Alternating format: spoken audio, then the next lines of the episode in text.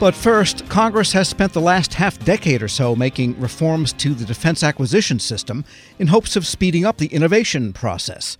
But those changes haven't done much to affect one of the biggest bottlenecks in the whole procurement process, and that's figuring out how to allocate money. The next target for reform is the planning, programming, budgeting, and execution process known as PPBE. The Cold War procedural relic can add years of time to a procurement all by itself. Federal News Network's Jared Serbu has been covering all of this, and he joins me now to talk about what's ahead for this in 2022. Jared, let's start with setting the table here. What is the PPBE process? It sounds like something dating to the McNamara years. It is exactly. It goes back to, I think, 1961 when uh, Robert McNamara, when he was defense secretary, was bringing in all these then modern business practices in, into DOD to uh, uh, to try and improve management of the overall place. And it's just kind of been around ever since. It stands for planning, programming, budgeting, and execution. It has, as the years have gone by, as the DoD acquisition process writ large and the broader decision processes around DoD procurement have sort of lengthened over time, it has it, has sort of grown along with the rest of the process. But but the thing that critics say, you know, its its biggest problems are is that it is very sequential. That planning happens, programming happens, budgeting happens, and then execution happens, and those things are sequential in addition to other sequential parts of the DoD procurement process. So before you even get into that whole PPBE cycle, which is going to last at least two two and a half years for a major weapon system on the front end of that, you got to go through the whole DoD requirements process first. So you got requirements, then you got PPBE, then you got the actual contracting and acquisition process. And by by the time you get through all of that, you know, you're looking for 7, 10, 20 years for a, for a big weapons procurement, which we've certainly seen plenty examples of that through the years. I guess it was great if you were building Ford Falcons long ago, and so now Congress has got this in its crosshairs. What do they plan to do about this? Yeah, so the near-term objective and, and I would say congressional attention toward doing something serious about PPBE has really kind of just started. People have been talking, I would say, for the last several years in a serious way about the need for reform. This is really the first NDAA cycle where there are concrete measures in there. I think the first and most important one is to set up an expert commission that's going to really have about two years to study the problem, figure out what other agencies, other governments, the private sector do instead of the DoD version of PPBE, and at the end, come up with some suggestions for reform. Maybe an entirely new system, maybe some tweaks around the edges. We don't really know yet, but I would expect a fairly voluminous report considering the 14 experts that are going to be on this panel and the amount of time that they're going to have. The other important, but I would say smaller measure that's in the NDAA this year is directed to DoD leadership, and it essentially commands them to go through all of the IT systems that have a hand in developing materials and making decisions throughout the PPBE process and consolidate them into a more manageable structure or perhaps even a single system because like every other IT system in DoD they are scattered and they are stovepiped and they've got their legacies and histories uh, you know strewn throughout many years of development.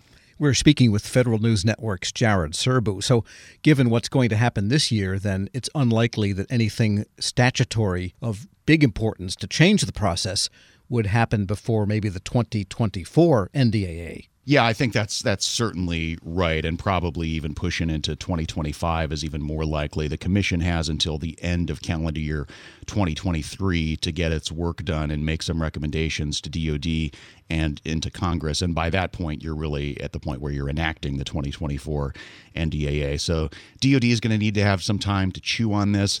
But the kind of model I have in my head, and I don't know if it's actually going to work out this way, is something along the lines of the Section 809 panel, which which you'll remember um, did uh, a, lot of work recommending acquisition reforms to DoD and to Congress. And the smart thing the 809 panel did was not only did they make discrete recommendations for reform, but for every single one of those, they came up with actual legislative language that Congress could just plug and play into the U.S. code. And they did that in a lot of cases, in dozens of cases.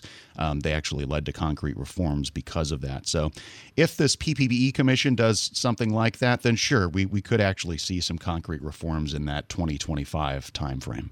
And in the larger sense, is the perception in Congress and I guess perhaps in the DoD itself that the way they do PPB&E now is somehow limiting the innovation speed that they say they seek as they try to modernize the whole military and its approach. Yeah, I think that's definitely true. And I think there's increasingly uh, a, a recognition that no matter how much you do to speed up the acquisition system, quote unquote, that's only part of the process that eventually leads to a capability getting into the hands of warfighters. Acquisition's almost the tail end of the process, like we talked about just a minute ago. First, you got to go through requirements, then you got to go through PPB&E, and then you got to get get into the acquisition process. Those three things together are sometimes called big A acquisition. So this is kind of the the middle of that big A acquisition process. And like I said earlier, it can be at least two and a half years all by itself because for any given budget year, DoD spends about a year in that planning part, another year in that programming part.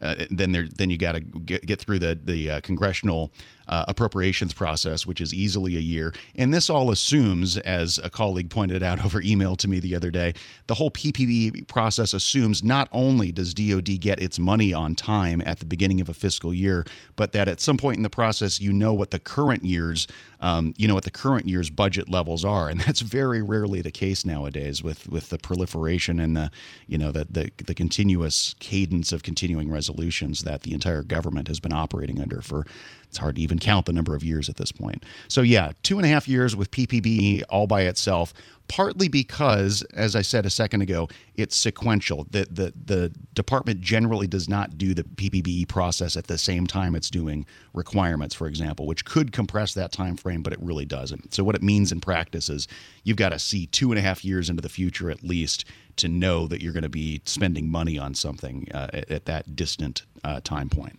And your story cites a lot of sources here, and they are talking about this at the DoD, at the Pentagon level.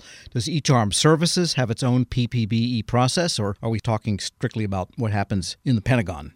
It stretches across the entire defense apparatus. I mean, I would say the focus of it is really to um, bring joint requirements into a management structure, get sign offs from a lot of people, including in the Office of the Secretary of Defense, and then let go let the services execute their program objective memorandums, develop those. So everybody has a, a hand in the PPBE process from the service level to the DoD comptroller level to the Secretary of Defense. You might say it's one of those things that has been criticized over the years as something that, that may lead to a least common denominator approach to doing things, be just you know, by virtue of the fact that it requires so many sign-offs from so many different people at so many different uh, periods in time over a relatively long time frame and also the relationship between the PPBE and the Program Objective Memoranda, the POMs, another venerable word there. Do those two relate in some manner? Yeah, absolutely. So POM is in the programming section of PPBE. It is it is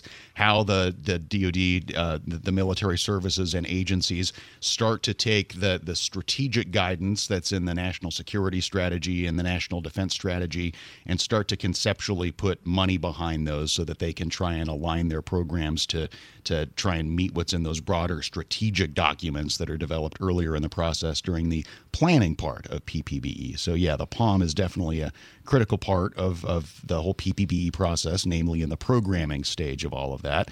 And it, it, it's it's you know who knows what the commission is going to come up with. A lot of this is finding a balance, I think, between applying management rigor to the way DoD plans its budget and spends its money and figuring out a way to do do that whole process much more quickly. And there's certainly going to be trade offs along the way. It's good that people who understand the process ostensibly are going to be in charge of reforming it because it is very difficult, very complicated, and it has had layers layered upon it over the years, uh, including some minor tweaks around the edges by DoD itself. All right, so it's a good time to be a wonk, I guess, on these matters. Federal News Network's Jared Serbu. Thanks so much. Thanks, Tom. And be sure to check out his story at Grab a 30-day free trial of Live by Live Plus, and you'll get unlimited skips, commercial-free music, and all of the podcasts and live streaming events you can handle. Visit livexlive.com slash podcast one to learn more and start your free trial.